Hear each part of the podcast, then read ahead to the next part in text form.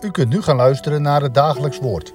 Dit is iedere maandag tot en met vrijdag om 10 uur, 3 uur en s'avonds om 7 uur. Deze meditatie wordt verzorgd door dominee Heuting.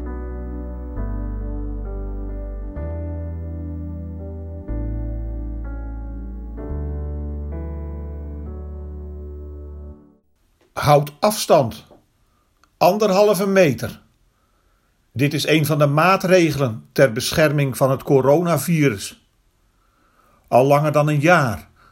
Geef elkaar de ruimte. Houd afstand. Sommige mensen nemen deze raad heel letterlijk. Met een ruime boog gaan ze om je heen. Mij valt op dat dit ook gebeurt bij de Heer Jezus. Zij het anders dan wat in het Engels heet social distancing. Uitgerekend in deze tijd voor Pasen. Zeg maar deze periode van het jaar, de Lijdensweken of 40 dagen tijd. De evangelist Marcus vertelt er iets van. Luister, je leest het in hoofdstuk 14, vanaf vers 53. En zij leidden Jezus weg naar de hoge priester, en bij hem kwamen al de overpriesters, de oudsten en de schriftgeleerden bijeen. En Petrus volgde hem op een afstand tot binnen het paleis van de hoge priester. En hij zat er samen met de dienaars en warmde zich bij het vuur. En de overpriesters en heel de raad zochten een getuigenverklaring tegen Jezus om hem te kunnen doden, maar vonden die niet. Want velen legden een valse getuigenis tegen hem af. Maar de getuigenissen waren niet eensluidend. Na zijn arrestatie in Gethsemane wordt Jezus naar het huis van de hoge priester gebracht. Marcus noemt de naam van Caiaphas niet. Alsof het hem niet gaat om de persoon, maar om de zaak die hij representeert. Bij hem, bij Caiaphas, is namelijk de Joodse Raad samengekomen. Het Sanhedrin, dat bestaat uit priesters, oudsten en wetgeleerden. En de hoge priester zit deze hoge rechtscollege voor. En nu wordt de zaak Jezus aan de raad voorgelegd. De arrestant is direct gedagvaard. Op een onmogelijk vroeg tijdstip van deze dag. Snelrecht lijkt geboden. Ze voeren Jezus weg naar de hoge priester. En daar komen ze allemaal samen: de overpriesters, de oudsten en de schriftgeleerden. En Petrus volgt hem op een afstand. Hier heb je het, hoor je? Afstand houden.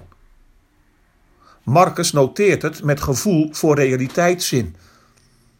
Hij denkt namelijk aan zijn lezers die geconfronteerd worden met rechtbanken, geesteling, veroordeling, afstand houden.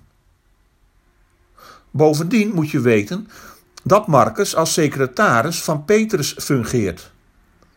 En wat nu volgt, heeft dus een sterk autobiografisch gehalte, dat van Petrus. En Petrus herinnert zich de gebeurtenissen nog precies. Ook wat er aan vooraf gaat. Dat hoorde je eerder al in deze serie. Gisteren bijvoorbeeld beloofde hij Jezus parmantig bij hem te blijven, wat anderen ook zouden doen. Petrus zou wel met Jezus sterven. Maar toen sprak Jezus van die haan. Weet je nog? En toen vannacht het arrestatieteam van het Sanhedrin verscheen in de olijfgaard Gethsemane, ja, toen ging Petrus er vandoor net als de andere discipelen. Ze verlieten hem en vluchten allemaal. Dat vertelt Marcus in vers 50. Dus ook Petrus. Zo stoer is Petrus helemaal niet. En nu volgt hij Jezus op afstand. Oudere vertalingen lezen van verre. Wat is dit? Waarom houdt Petrus afstand? Is het een logische crisismaatregel misschien, zoals momenteel wereldwijd geldt? Afstand houden. Of doet Petrus dit soms uit angst? Ik kan me er alles bij voorstellen. Is het nieuwsgierigheid wellicht, omdat hij toch niets van Jezus wil missen? Wat denk je? Trouwens, wat, wat zou jij doen?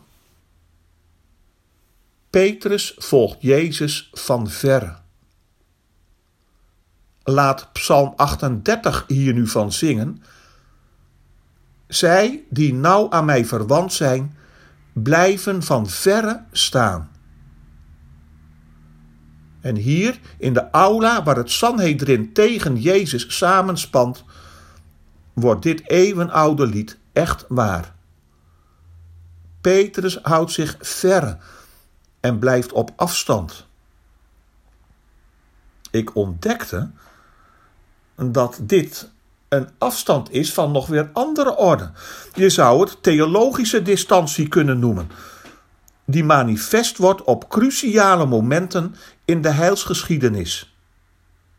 Als de Heere God actief is, dan past mensen in eerste instantie afstand. Toen Israël de Torah kreeg, was het volk getuige.